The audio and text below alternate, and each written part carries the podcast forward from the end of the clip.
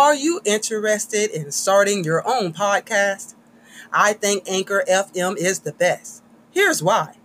With easy and fast setup, you'll be a pro in podcasting right out the gate.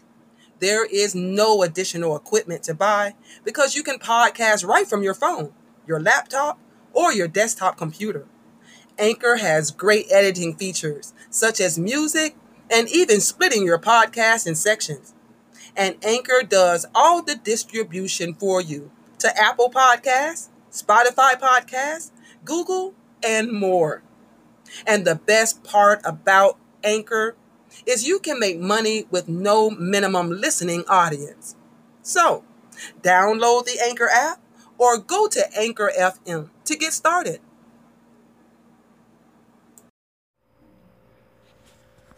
Okay, this is going to be part two of a trial that I'm doing State of Wisconsin versus Steven Avery jury trial. And this is part two, and we're going to start here uh, with the court where I left off. Ready? Let's begin. The court. All right. We're here this morning before we bring the jurors out, first of all, to discuss any comments the parties have on the opening instructions that have been provided by the court. Before we get to that, are there any other issues that either party feels should be addressed before the jurors are brought in? Kratz. The one logistical issue I had was during the opening statements and the closing ar- arguments the clerk, Miss Bonin, has a switch near her which is called public seating or something of that nature. I'm going to ask that that switch, and I got the approval of the sheriff for that. Quite frankly, Judge, with PowerPoint or other presentations in this area, the gallery and other spectators spectators find it much easier to see those without without that one bank of lights the public seating lights if Miss Bonin would like to try that at this point so the court can see. I would appreciate that, court. Go ahead, Kratz. I think Mr. Buting indicated that he had no objection. It's just it just provides less glare and an opportunity for those in the public to observe what it is that we're talking about. Again, I suggest that just for openings and closings. Court, all right. Any objection? Strang. There is not. Court. Anything else to take up before we address the opening instructions? Strang. Attorney Strang. My thought is that we might take Mr. Avery's personal statement on waiving or not waiving, but stipulating to the second element of count three of the second amended information Court. Very well. For the record, I will note the court has previously been informed that the defendant intended to stipulate to the second element of the possession of a firearm charge, that is, the defendant's status as having been convicted of a felony before November 5th of 2005.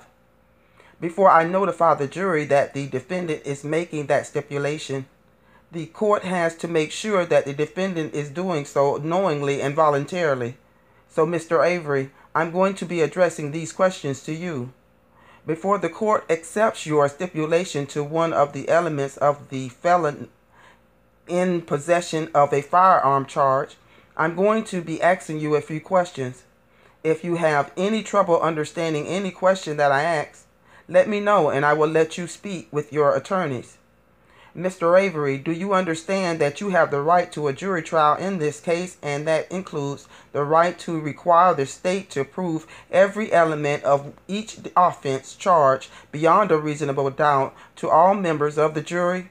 Do you understand that? The defendant, yes, I do. The court, you understand that in this case, in the case of the felon in possession of a firearm charge, this mean that this means that you can if you wish, require the state to prove beyond a reasonable doubt that you were convicted of a felony before November 5th of 2005. Do you understand that? The defendant, yes, I do. The court, do you further understand that if you wish, you can stipulate that is, you can agree that you were convicted of a felony before November 5th of 2005 and make further evidence on that issue irrelevant. Do you understand that? The defendant, yes, I do the court. Do you wish to waive your right to a jury trial on that element? That is, agree that you were convicted of a felony before November 5th, 2005? The defendant, yes, I do. The court, have you had adequate opportunity to discuss your de- decision with your attorneys? The defendant, yes. The court, and have your attorneys explained to you your right to a jury trial on this element? The defendant, yes. The court, has anyone made any promises or threats to you to give up your right to a jury trial on this element of the firearms charge? The defendant, no. The court, do you understand each of the questions that I have asked you and what your attorneys have told you about this matter? The defendant, yes. The court, Mr. Strang, have you had adequate opportunity to discuss this matter with your client? Strang, yes. Court, and do you believe that Mr. Avery is knowingly and voluntarily giving up his right to a jury trial on this particular element of the possession of a firearm? Strang. On that element? Yes, I do. Court. Very well. The court does find that the defendant has knowingly and voluntarily waived his right to a jury trial on the second element of the felon in possession of a firearm charge, and the court will accept the defendant's stipulation on that element. Kratz.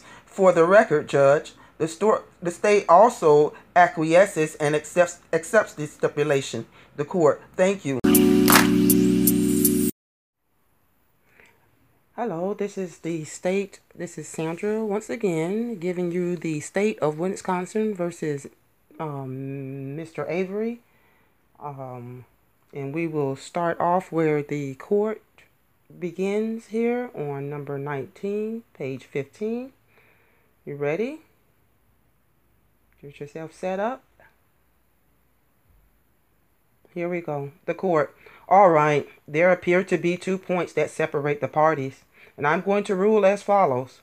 First of all, before I indicate the court's decision, I think it's important to note that we are talking about here are not what and are not the closing instructions that the jury is going to get when it's time to deliberate on the verdict, but rather opening instructions, the purpose of which is to simply to make it easier for the jurors to follow the evidence and understand what it is the state has to prove in order to justify a guilty verdict. With that thought in mind, I think it's better to steer clear of controverted issues that may be clarified as the evidence comes in. The instructions the court gives in the opening are not necessarily the instructions that will be given in the closing. It's easier to be more specific at that time once the court knows what the evidence is. For those reasons, I'm going to Actually, I previously changed the elements of the crime language on the two party to the crime charges based on a format submitted by the defense. I'm going to continue to use the defense format, but I will substitute another for Brendan Dassey. I agree that it's not a good idea at the start of the trial to focus attention on Mr. Dassey, although I understand that's the basis of the state's par- party to the crime theory. When the closing instructions are given, depending on how the evidence comes in, the request being made by the defense may well be appropriate.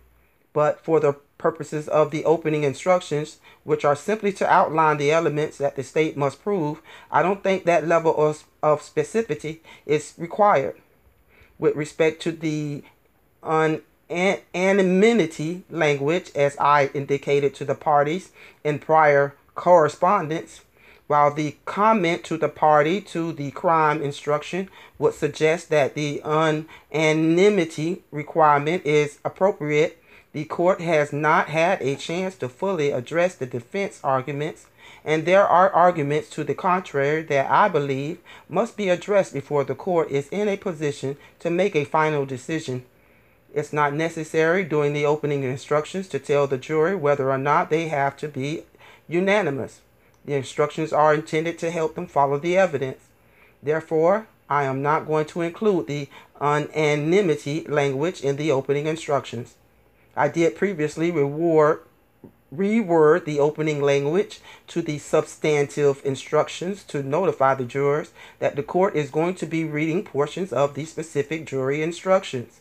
So, certainly, the possibility is left open that the unanimity language can be inserted in the closing instructions. I believe that addresses the party's comments with respect to the opening instructions. Is there anything else either party feels should be addressed before we bring in the jurors and swear the jury?